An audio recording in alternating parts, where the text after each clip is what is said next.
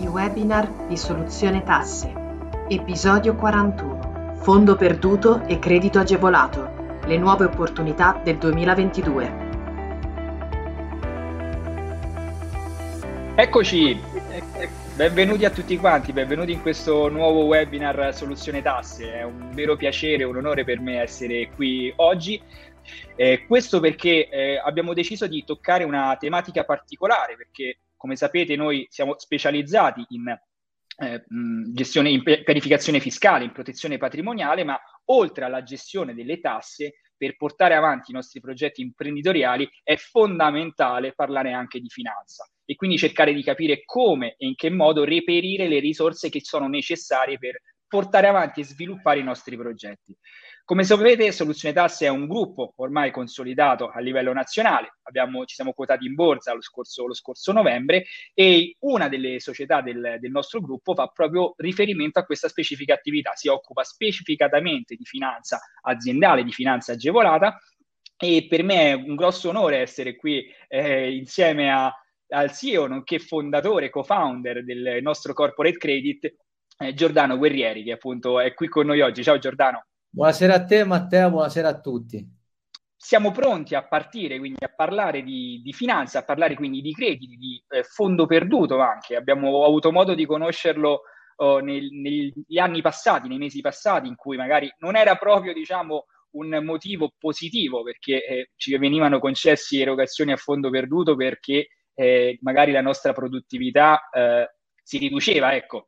Eh, invece eh, cerchiamo di capire anche come in un periodo normale, in un periodo quindi eh, tranquillo da questo punto di vista, anche se sappiamo che a livello macroeconomico la situazione non è proprio delle migliori, possiamo sfruttare a nostro vantaggio finanziamenti, nonché crediti, nonché contributi che ci vengono concessi.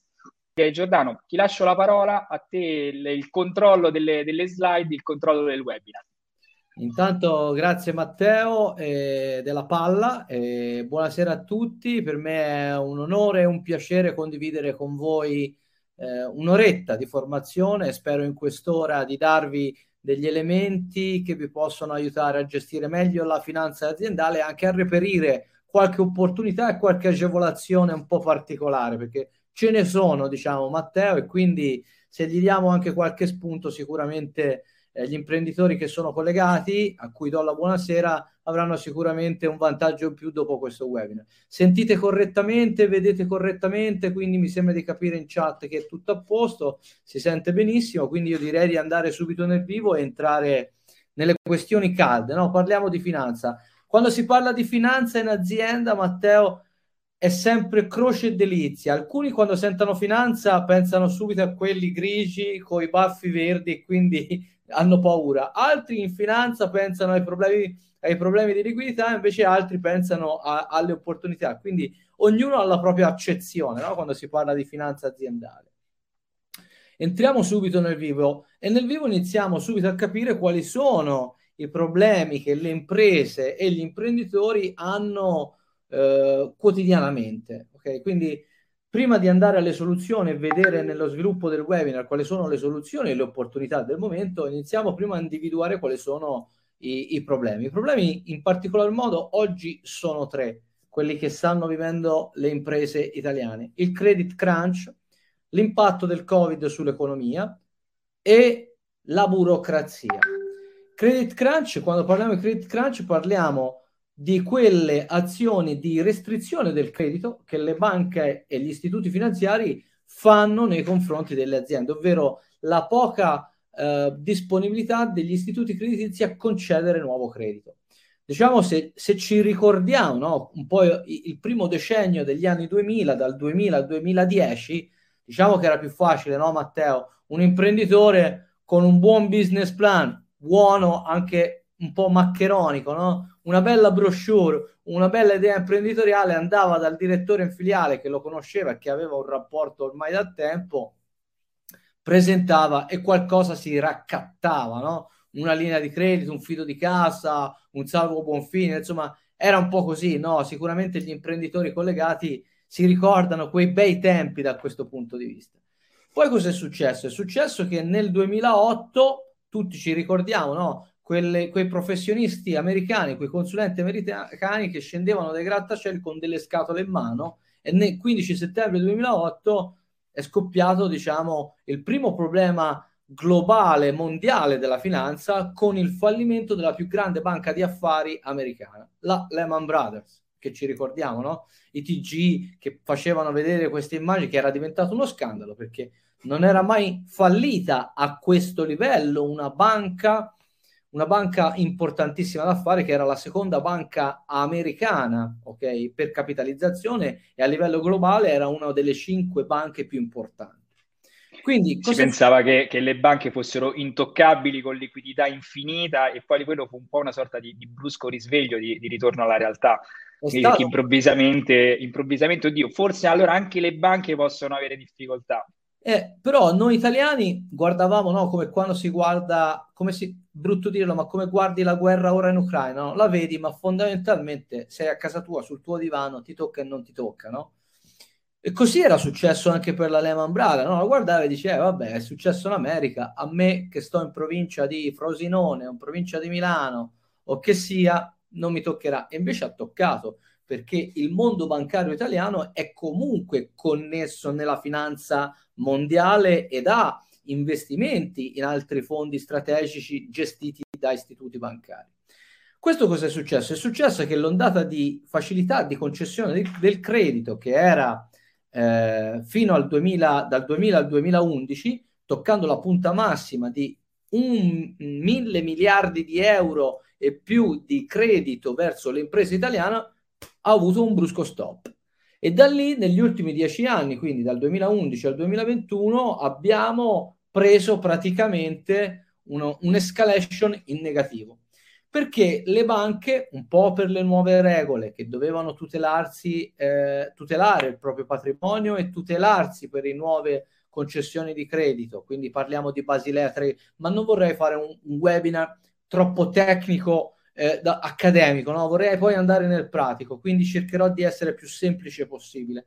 Cioè, quindi le banche si sono trovate a dover gestire une dinamiche diverse perché hanno perso qualche, qualche migliaia di euro nel, nel, nel fallimento della Lehman Brothers, quindi hanno dovuto iniziare a creare dei protocolli di sicurezza e quindi questo ne ha risentito perché le aziende, specialmente le piccole PMI, quando parlo di piccole PMI parlo per aziende che hanno un fatturato fino a 15-20 milioni di euro con 60-70 dipendenti, quindi diciamo un po' il 99% circa del tessuto economico italiano. Quindi la banca ha iniziato a costruire queste tutele per sé, ma ha iniziato a levare linee di credito e come sappiamo tutti l'imprenditoria italiana è bancocentrica, no? Perché non ha avuto fino, fino a quel momento dinamiche diverse. Oggi iniziamo ad avere il fintech, il crowdfunding, l'invoice trading, il mini bond, eh, la possibilità di fare una quotazione, quindi abbiamo tanti altri strumenti in più. Ma fino a quel momento gli strumenti era solo uno, vado in banca e chiedo e prendo, cioè alla fine era questo.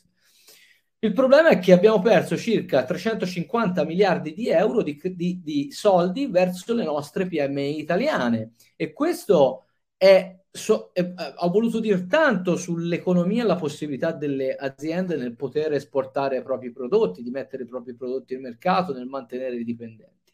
Problema che non hanno avuto le grandi big corporate, perché le big corporate ritenute, a mio parere no, però ritenute dal panorama bancario più solide, ok, hanno comunque ottenuto le loro, le, i loro crediti.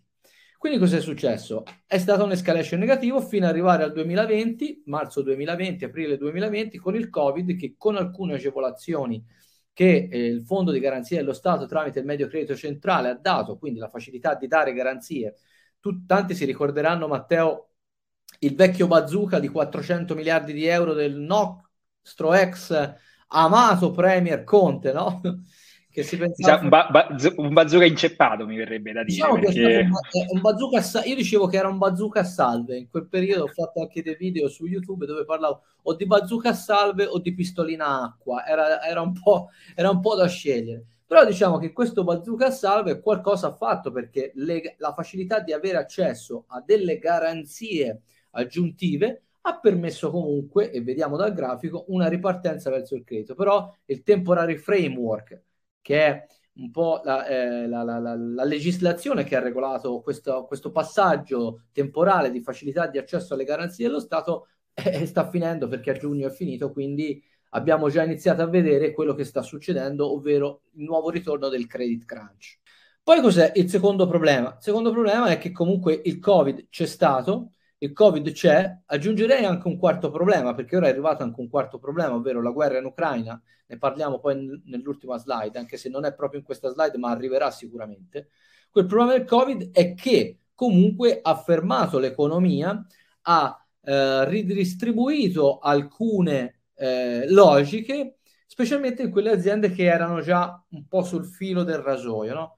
Però anche le aziende che non erano sul filo del rasoio, quelle aziende che fondamentalmente eh, stavano già bene. Io faccio sempre questa idea: ho un'azienda che sta bene, ha passato il Covid alla grande, non ha avuto problemi, non ha avuto rallentamenti, però ora può avere un problema. Non diretto sulla sua capacità, ma indiretto verso i suoi clienti che avranno difficoltà nel pagare gli impegni presi, ma indiretto anche verso i fornitori perché comunque i fornitori, casomai, certe dilazioni o certe scontistiche di prezzo non le danno più. Quindi anche se la mia azienda è passata bene, due domande inizierei a farmi. E questo è un problema che comunque anche ora oggi non è passato, eh Matteo? Cioè... Assolutamente, assolutamente. Poi aggiungo su, su questo, Giordano, l'importanza ecco, della pianificazione. Noi è un tema che, che, tocchiamo sempre perché parliamo di pianificazione fiscale, ma qui è pianificazione aziendale a 360 gradi quando era stato proprio il periodo, diciamo, del, dello scoppio della, della, pandemia, noi più e più volte siamo tornati, siamo, abbiamo puntualizzato su questo aspetto di dire guardate che non è che bastano questi sei mesi di fondo perduto del governo, finanziamenti e abbiamo risolto, perché gli effetti, il famoso long covid che magari si sente spesso nella, a, livello, a livello medico, a livello sanitario, c'è anche a livello aziendale, perché se io sono stato bravo a pianificare, ad anticipare determinate variabili, sto in piedi, ma ci sono talme- anche tante variabili che io magari non posso controllare e quindi devo essere in grado di far fronte, appunto come, come dicevi Giordano, tu, tu Giordano, il fornitore, ma pensiamo anche al cliente, se noi magari ci affidiamo a un unico grande cliente, se questo grande cliente va in crisi, eh, poi è difficile. Allora noi dobbiamo avere una forza, un piano B, un qualcosa che ci permette comunque in qualche maniera di portare avanti il nostro progetto imprenditoriale. E questo si fa tramite la pianificazione. Ogni giorno bisogna pianificare, sia dal punto di vista fiscale che dal punto di vista aziendale. È fondamentale. La pianificazione penso che sia una delle, delle cose più importanti che un'azienda deve avere, sia fiscale per prevenire il problema prima che si verifichi, ma anche finanziario, perché se io non pianifico come gestisco la mia cassa, come gestisco le mie banche, quali rapporti tengo con le mie banche per migliorare anche i rapporti di rating, alla fine arriverò a gestire le situazioni con urgenza. E sappiamo benissimo tutti che con l'urgenza otteniamo sempre condizioni sfavorevoli e prodotti poco performanti. Andando avanti sulle slide, il terzo problema è che condiv- facciamo un po' malcomune mezzo gaudio, Matteo, no? dal punto di vista fiscale ormai i, i, gli studi commerciali sono stati presi un po' come eh, le segreterie dell'Agenzia delle Entrate e dello Stato per tutta la burocrazia e gli adempimenti che dovete svolgere, ovvero che svolgono que- gli studi commerciali normali in soluzione tasse. Meno male il commercialista fa il proprio lavoro, che è la consulenza e la strategia fiscale, che è quello che dovrebbe fare, non gli adempimenti, no? che è quello importante. Ma nel mondo bancario e finanziario è uguale oggi perché nel momento in cui io vado da un mio cliente e mi metto a sedere col tavolo e gli dico quando è l'ultima volta che hai visto la tua centrale rischi di Banca d'Italia? Il più delle volte mi, mi dicono ma perché la posso vedere? Questo è il 50%. Poi c'è un 30% e mi dice sì, mi ricordo che l'ho fatta minimo minimo un anno fa.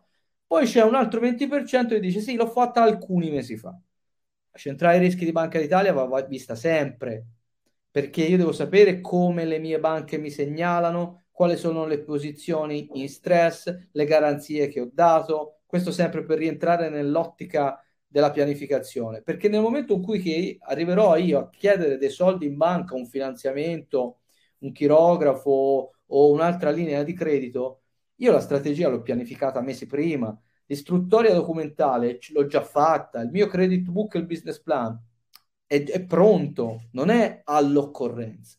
Anche perché le banche oggi chiedono praticamente tutto e di più per poter fare una linea di credito. Quindi il muro di burocrazia va anticipato.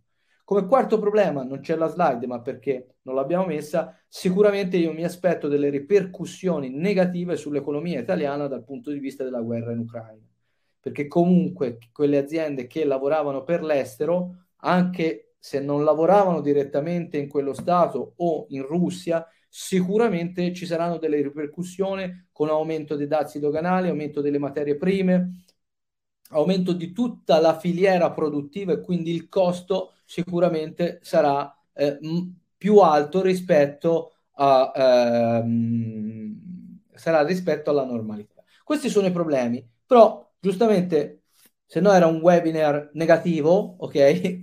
Facevamo Matteo un webinar sul problema, che sai benissimo che non è la nostra politica eh, parlare del problema, ma è portare le soluzioni, no? sia dal punto di vista fiscale, come si dice in soluzione tasse, fiscalmente inattaccabile, che dal punto di vista finanziario cerchiamo di essere proattivi per avere più soldi alle migliori condizioni. Vedo che c'è una domanda di Antonio. Eh, come faccio a visionare la centrale rischi? Molto semplice, si va sul sito della Banca d'Italia, devi avere la SPID, quindi la, la, la tua firma digitale dell'azienda, digiti centrale rischi di Banca d'Italia su Google, ti si apre il link, inserisci i tuoi dati, clicchi con la tua SPID e ti arriva in automatico. È gratuita e puoi fare un abbonamento di 12 mesi gratuiti direttamente con, banca, con la Banca d'Italia e tutti i mesi sulla tua PEC ti arriva, ti arriva la centrale rischi di Banca d'Italia. Quindi molto semplice. Ok, ma andiamo alle soluzioni, Matteo. Quindi, come si fa ad avere più soldi? Perché poi alla fine gli imprenditori, tanta teoria, gli interessa poco.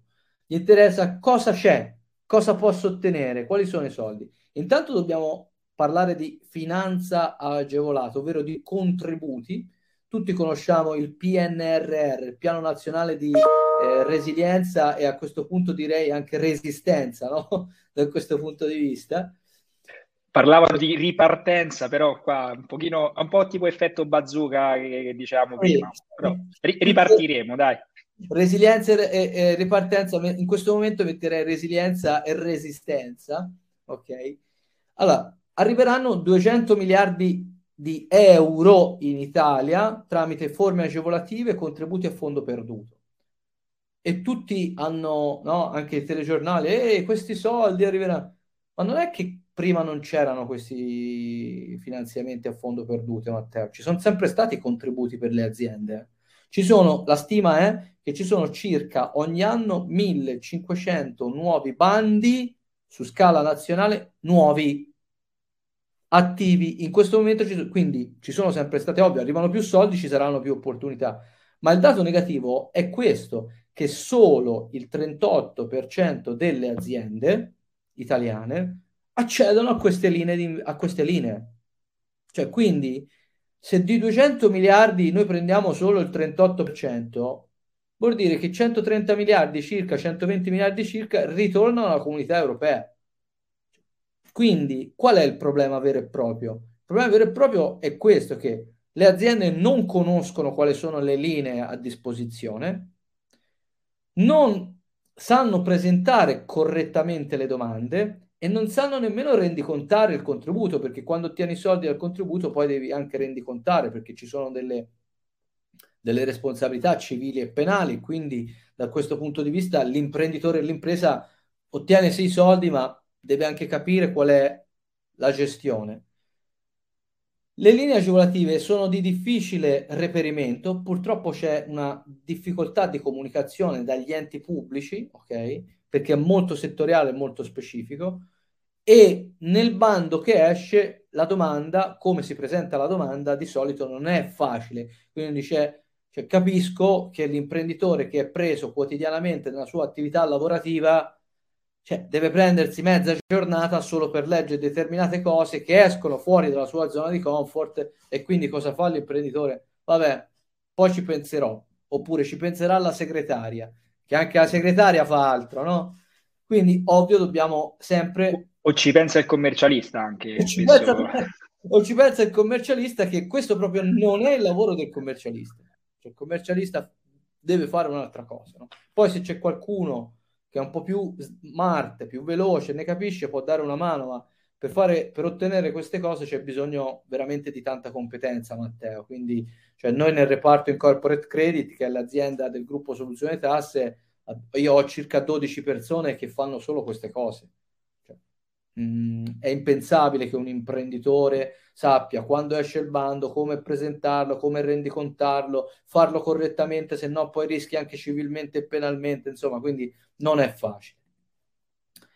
Quindi è importante sapere che questo 38% può essere aumentato se l'impresa si affianca quantomeno a dei consulenti strategici che fanno questo. Però le opportunità ci sono, eh? dopo ne, ne, ne ho anche messe alcune e dopo le vediamo.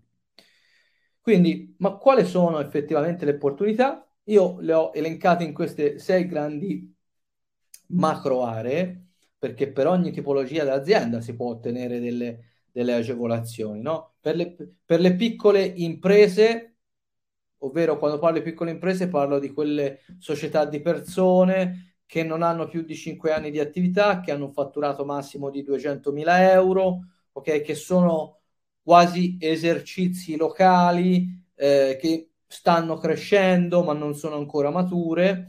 La parte del microcredito è la possibilità di avere fino a 50.000 euro, anche se nel nuovo, nella nuova legge di bilancio è stato allargato eh, e ora dopo lo dico, però ancora il decreto attuativo non è uscito. Quindi fino a 200.000 euro con, eh, di fatturato, fino a 50.000 euro di soldi, con una garanzia agevolativa dello Stato. Quindi lo Stato dà la possibilità, tramite l'ente nazionale del microcredito, di dare una garanzia alla banca che erogherà o l'istituto finanziario che erogherà una garanzia importante, quindi dà la possibilità di accesso facile a quelle aziende che non hanno garanzie. Parlando della nuova legge di bilancio e con il decreto attuativo, fino a poco tempo fa non potevano accedere le SRL, oggi potranno accedere anche le SRL fino a 100.000 euro di finanziamento. Quindi questa è una cosa molto importante perché l'ente nazionale del microcredito darà questa tipologia. Però prendere questi soldi vuol dire finalizzarli ad investimenti specifici, non è soldi prendo e faccio cosa voglio, no Matteo? È prendo in un contesto di un business plan preparato con un tutor assegnato dal microcredito e pianifico le spese specifiche, quindi si parla di attrezzature, consulenze, eh, marketing e tutta una serie di, di attività. Macchinari e attrezzature, quindi abbiamo detto per le piccole aziende in fase di startup microcredito, poi ci sono aziende un pochino più mature che devono fare degli investimenti, no? Quindi un'azienda che deve migliorare il proprio rapporto con i macchinari e attrezzature, deve rifare il parco macchine, stru- dico quando par- parco macchine parlo di beni strumentali all'attività, prende un finanziamento, compra, io faccio sempre l'esempio di un muletto, no? un muletto per il magazzino, ehm, c'è la possibilità di avere la nuova Sabatini. Cos'è la linea nuova Sabatini? La linea nuova Sabatini è la possibilità di avere un, da parte dello Stato un ristorno de, de, di parte degli interessi che vengono sostenuti per l'acquisto di quel macchinario. No? Quindi io tramite un leasing o tramite un finanziamento compro un macchinario che deve essere coadiuvante all'attività inquadrato come bene strumentale posso avere un ristorno degli interessi fino al 3,75% se questo bene è classificato 4.0. E quindi vuol dire compro un bene a interessi zero e quindi può essere molto importante. Ma poi questo bene strumentale, Matteo, me lo insegni te, genererà un credito d'imposta, no? Quindi se è 4.0, se non erro, siamo fino al 50%. Esattamente, esattamente. Su questo fate, fate, molta attenzione al tipo di investimento. Cioè, ritorno sempre sul tema della pianificazione, cioè pianifichiamo l'investimento. Quando stiamo acquistando un macchinario, andiamo a capire se abbiamo dei vantaggi anche in termini proprio finanziari. Quindi, nuova Sabatini, riusciamo ad ottenere della liquidità quasi gratuitamente, perché abbiamo detto che arriviamo a, a tasso zero, ma poi ci dà anche magari un beneficio diretto in termini di imposta, perché quel costo, quella spesa che noi affrontiamo, in realtà ci ritorna indietro perché la possiamo poi utilizzare in compensazione delle imposte. Addirittura 4.0 e ormai oggi diciamo che è abbastanza facile trovare eh, macchinari definiti 4.0, che sono quelli magari più tecnologici, che hanno degli automatismi, de, un, un, controllo semplice e intuitivo tramite interfaccia, viene detto nella, eh, nella, nella norma. Quindi ecco, capite bene che investo a tasso zero, recupero il 50%, ma posso anche arrivare di più se abbiamo ulteriori condizioni. Quindi veramente eh, i vantaggi sono, sono veramente notevoli. Ma infatti, eh, come stavi anticipando te, il punto 3, se ho la fortuna di avere l'azienda dislocata al mezzogiorno, ho un ulteriore vantaggio del 40%. Quindi quanto lo pago il macchinario, Matteo, io? cioè, fondamentalmente lo pago un 10% forse. Se sono... Stiamo, stiamo, investendo e rinnovando, la, rinnovando l'azienda a costo zero quasi. Sì. capite bene che, che, oggi magari anche fare un investimento importante, magari devo acquistare un macchinario da 100-200 mila euro e riuscirlo a fare senza togliere liquidità magari alla mia gestione ordinaria, alla mia gestione operativa, fa veramente la differenza in un mercato dove stiamo ripartendo e il primo che riparte si prende la fetta di mercato più grossa. Quindi capite quanto è fondamentale questo tipo di attività.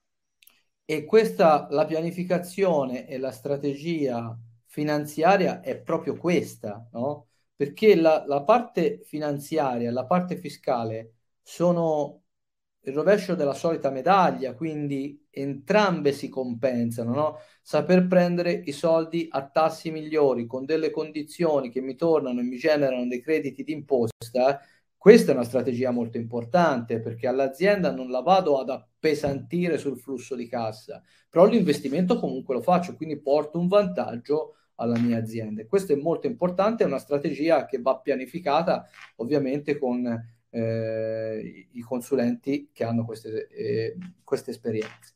Qui un po' ho messo eh, cos'è la nuova Sabalatini, ma l'ho già spiegato perché insomma ne possono beneficiare tutte le aziende che ovviamente siano regolari e regolari e con la regolare attività. I requisiti sono che devono essere macchinari, impianti e beni strumentali, anche hardware e software ok? Ma devono essere coadiuvanti all'attività con un ristorno fino al, qua, al 3,57% eh, nel caso di beni strumentali o 2,75 se il bene non è classificato 4.0. Ovviamente devono essere beni nuovi, perché molte volte mi chiedono ma posso fare la nuova Sabatini su un, so, un macchinario usato? No, la nuova Sabatini si fa solamente di nuova fabbricazione. Il credito imposta l'abbiamo spiegato prima, l'ha spiegato Matteo molto bene, che va in compensazione ai propri F24 in tre quote annuali di pari importo a partire dall'esercizio fiscale successivo. Ok, quindi l'anno successivo riesci a, a metterlo nei tuoi F24. E invece se, 4. Eh, se il bene materiale non è 4.0, la compensazione può avvenire in un'unica soluzione nell'anno successivo, quindi in un'unica soluzione. E ovviamente, se, come detto prima, se risiedo nel mezzogiorno, quindi Campania, Puglia, Basilicata, Calabria, Sicilia, Molise, Sardegna, Abruzzo, ho un'ulteriore agevolazione in più del 40%, 45% per le piccole imprese che mi permette praticamente di andare a pagare il 5%, no? il mio macchinario. Questo è molto importante. Andiamo avanti, però diciamo che quindi abbiamo visto il microcredito, le piccole aziende, ok? come fare avere dei soldi senza garanzia alle piccole aziende, microcredito. Poi abbiamo visto aziende un po' mature che vogliono migliorare la parte strumentale, abbiamo dato la strategia per come arrivare a questa parte. Ora ci sono aziende un pochino più strutturate che vogliono farsi conoscere all'estero, quindi andiamo a conoscere meglio Simest, l'ente nazionale Simest, che è l'ente preposto per sostenere le aziende che hanno voglia di uscire dall'Italia e ci sono due linee molto importanti. La prima linea è la Simest Fiere, attualmente attiva, che è un contributo fino a 150.000 euro a tasso agevolato dello 0,05%, quindi stiamo parlando, stiamo parlando veramente di niente, e serve a quelle aziende che vogliono partecipare a una fiera internazionale per far conoscere i propri prodotti e servizi. Quando parlo di azienda interna- eh, fiera internazionale può essere una fiera all'estero, ma può essere anche una fiera non all'estero, ovvero in Italia, ok, ma che abbia carattere internazionale. Quindi può essere anche in Italia, però deve essere considerata una fiera a carattere internazionale. 150.000 euro direi che una fiera si può fare abbastanza bene, no Matteo, con 150.000 euro. E le spese ammissibili devono essere per l'area espositiva, logistiche, ovviamente per, la, per i macchinari, se devo portare le mie, le mie, eh, miei macchinari in, in visione, spese promozionali, consulenze esterne per ovviamente ricerche di mercato in quel paese. Quindi anche questo è molto importante perché la linea del tasso prevede anche la linea del tasso agevolativo prevede anche un 25% a fondo perduto. E qui è l'amato fondo perduto tutti, della ricerca, no? Tutti chiedono il fondo perduto. Quando si vede nelle pubblicità in giro o consulenti che parlano del fondo perduto, non è il fondo perduto, ti danno i soldi e fai come ti pare. Il fondo perduto è una percentuale all'interno di un bando, di una linea agevolativa e quella percentuale, diciamo che la prendi e non la ripaghi questo ci tengo bene a specificarlo, Matteo, perché tutti gli imprenditori pensano che al fondo perduto mi danno soldi a nessuno gliene frega. Sarebbe bello, ma non è così. Ma poi soprattutto, come, come hai detto tu anche prima, deve essere rendicontata, cioè nel senso comunque è fondo perduto legato comunque al progetto che, vengo, che viene presentato. Quindi è fondamentale presentare il progetto in maniera corretta, quindi avere tutta la documentazione a posto, avere quindi il progetto ben delineato ed essere in grado di dimostrare che poi quelle spese sono realmente avvenute, perché se no, ecco, di fondo perduto non c'è proprio nulla. Quindi mi, è, è, una misura molto molto interessante, dovete farla però in, in maniera corretta, farvi assistere di, da consulenti che sanno predisporre questo tipo di documenti. Ah, questa linea è molto importante, ora vediamo anche quella dopo che è sempre Simest, perché ti dà un tanto 12 mesi di preammortamento, quindi non pagherai, paghi solamente lo 0,05 di interesse sulla linea accordata, quindi parliamo di niente, quindi 12 mesi, di cui un 50% te lo danno subito ad approvazione e l'altro 50% a rendicontazione. Quindi direi che è una linea veramente interessante per chi vuole farsi conoscere all'estero. Ma poi parliamo anche chi si vuole far conoscere all'estero tramite un e-commerce specifico o di proprietà o un e-commerce di terze persone, quindi un marketplace. No? Io mi appoggio a un marketplace per far conoscere e vendere i miei servizi. E qui la linea è importante perché si parte da un minimo di 25.000 euro a un massimo di 300.000 euro. Okay? Quindi è molto importante anche qui il tasso è dello 0,05%, fondo perduto della linea agevolativa del 25%, 40% ovviamente se andiamo nel mezzogiorno. Quindi tutte queste linee hanno una maggiorazione se eh, siamo dislocati nel mezzogiorno. Perfetto, quindi direi che se vogliamo farci conoscere all'estero, Simest oggi aperto perché tutte queste linee agevolative sono fino ad esaurimento scorte, fino ad esaurimento fondi più che scorte.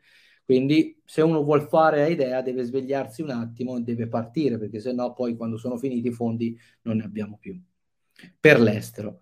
Ma poi andiamo a vedere altre cose, ovvero altre iniziative che stanno per arrivare, che sappiamo che era arrivare, però eh, Nicola dice sono coperte anche spese promozione pubblicità dirette, ad esempio Facebook e Google. Eh, sì, se sono contestualizzate in un progetto di, eh, di spesa, ok, in un parametro, se sono quantificate e rendicontate. Assolutamente sì. Devo, quindi deve essere specifica la cosa. Poi con, con, il project manager dedicato diciamo che il piano di sviluppo deve essere fatto ad hoc, le facciamo rientrare nella maniera corretta.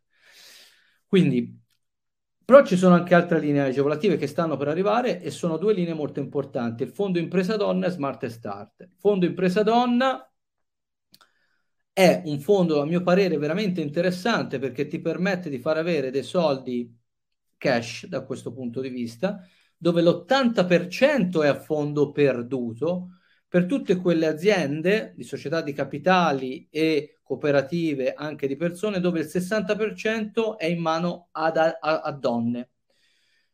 Un imprenditore un pochino più in, sgamato fa sì che questo succeda, no? Quindi si capisce, no? Perché avere 100.000 euro, 80% a fondo perduto è importante. Se invece abbiamo donne disoccupate sale al 90% a fondo perduto e passiamo da 100.000 a 250.000 euro, cioè quindi dobbiamo capire che il fondo impresa donna, che è una linea agevolativa che sta per entrare, casomai uno, un pochino più smart, costruisce un ramo di azienda per avere questa agevolazione? No, noi non lo diciamo, ma mamme, mogli, fidanzate, ecco, ci sono, valutate voi. Assolutamente sì. Anche non amanti, detto nulla. Anche gli amanti vanno bene. Eh, quello che dico sempre è possiamo anche fare qualcosa con le, no- le, nostre dipendenti. Se abbiamo delle risorse valide in azienda, creiamo, le inseriamo, gli diamo sostegno, le rendiamo partecipi, ma i benefici che abbiamo sono veramente, veramente interessanti.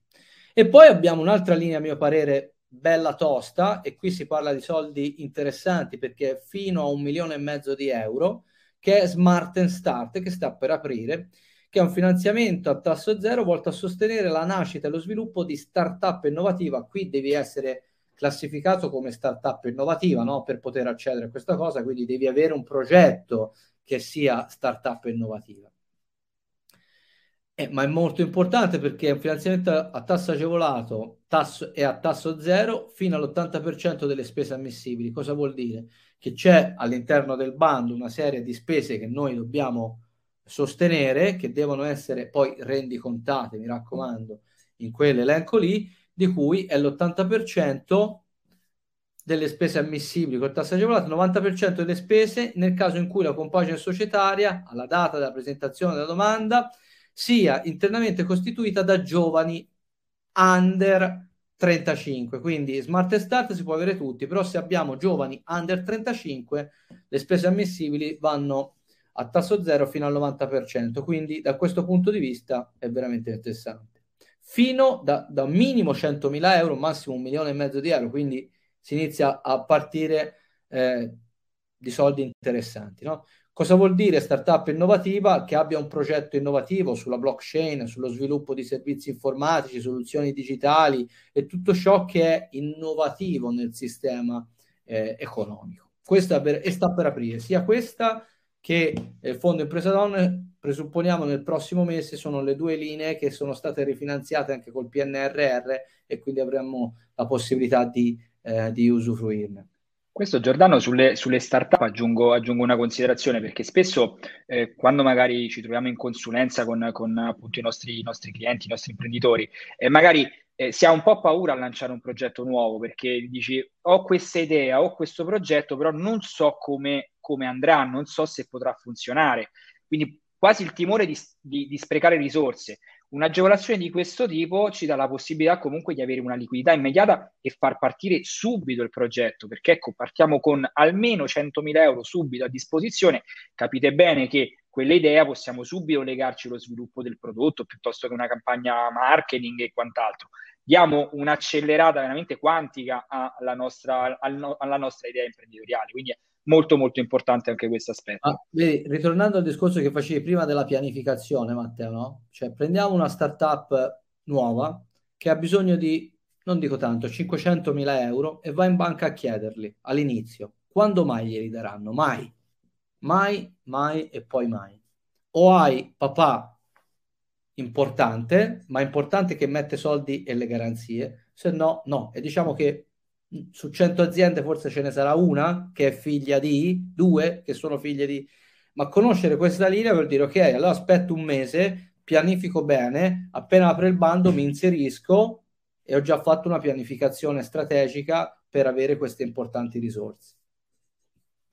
Allora, altra linea importante, e questa questo, ecco, questa è la linea che secondo me tutte le aziende devono fare, Matteo. Cioè, tu, quanti ci sono? 45 imprenditori collegati, 45 imprenditori devono fare questa linea, a mio parere, che è quella del Fondo Nuove Competenze AMPA. Questa, secondo me, una persona, un imprenditore che ha la pianificazione e la strategia di impresa, capisce subito quello che ora sto per dirgli.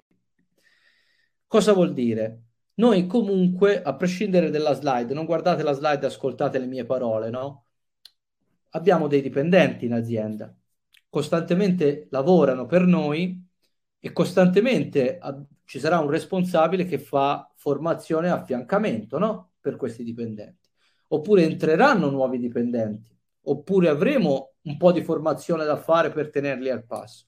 Ecco, il Fondo Nazionale AMPA rimborsa fino a 250 ore la parte retributiva e contributiva del dipendente che ha sostenuto una formazione. Ovviamente la formazione deve essere rendicontata e quindi sono soldi importanti. E tanto mi dicono, eh, ma i miei dipendenti non possono perdere tempo a fare la formazione perché devono lavorare. Ma io ho detto che la formazione vale anche quella in affiancamento del proprio datore di lavoro.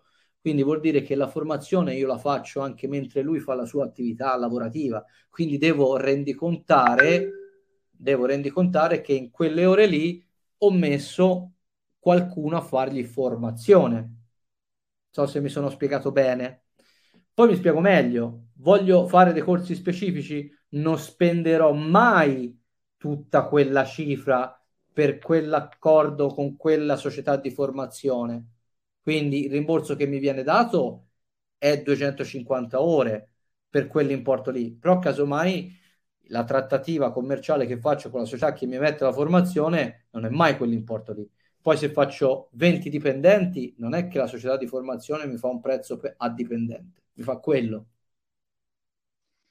Qua aggiungo, aggiungo Giordano che eh, magari eh, contrariamente a quanto avviene sulla formazione 4.0, che è proprio per attività specifiche e inevitabilmente magari il dipendente eh, si deve allontanare dal lavoro per seguire magari il corso o, o quant'altro, questa è formazione che viene fatta sul campo e quindi, come hai detto te, eh, io posso comunque affiancare il lavoratore e continuare l'attività produttiva. Io non sto bloccando l'attività produttiva. E allo stesso tempo, che cosa ottengo? Continua la produttività, ma ottengo il beneficio per un rimborso. Eh, spesso, quando, quando, facciamo le nostre consulenze, uno dei problemi principali è l'elevato costo dei, dei dipendenti. Dobbiamo trovare una soluzione all'elevato costo dei dipendenti. Ecco, un intervento di questo tipo che ci permette di andare a coprire 250 ore lavorative del nostro dipendente eh, diventa molto molto interessante. È molto fatto come si deve. A fondo perduto, eh, questo. Questo, l'amanti del fondo perduto, questo è tutto fondo perduto. Di solito la media è 4.000 euro a dipendente, più o meno, e 4.000 euro a dipendente ovviamente dipende dal tipo di contratto del dipendente, però per andare proprio a taccio è circa 4.000 euro a dipendente. Quindi se uno ha 50 dipendenti, si facesse due conti, ok? 10 dipendenti, 100 dipendenti. È molto interessante. Unica condizione è che il ehm, dipendente sia in contratto di lavoro in forza, la formazione deve durare in 90 giorni, ok? E il dipendente deve essere in quel, in quel frangente lì, quindi deve rimanere. Non vanno bene collaborazioni occasionali, quindi deve essere un contratto a tempo o indeterminato o determinato e quindi deve entrare quello. Va bene anche l'apprendistato, nessun tipo di problema. Okay? Il DURC dell'azienda deve essere regolare, ok? E quindi è molto importante. La prima tranche di soldini, il 70%, è ad approvazione della domanda Qual è il problema oggi? Perché tutto bello, però vi devo dire anche qual è il problema. Ad oggi il fondo non è ancora aperto, apre molto probabilmente alla fine di aprile.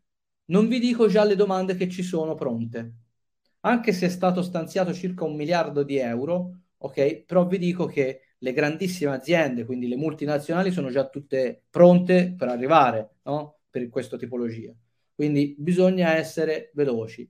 Noi gestiamo tutta la parte di preparazione e di rendicontazione, ovviamente dobbiamo farlo subito perché se no eh, c'è il rischio che appena aprono, il rischio è non arrivare in tempo oppure che appena aprono nel giro di una settimana il fondo sia finito. Però diciamo che è un'opportunità che va presa sicuramente da questo punto di vista. E questo è molto importante. Quindi ricapitolando, andando un pochino a chiusura delle opportunità che abbiamo visto, come si gestiscono altre tipologie, credito bancario ovviamente e liquidità in azienda va gestita con un, con un sistema che è la mediazione creditizia, ovvero avere un consulente che media tra la banca, la società di finanza tecnologica, la, il consorzio di garanzia, eh, l'istituto finanziario, quindi qualcuno che riesce a gestire la richiesta di liquidità di credito ed è un servizio che si chiama mediazione creditizia.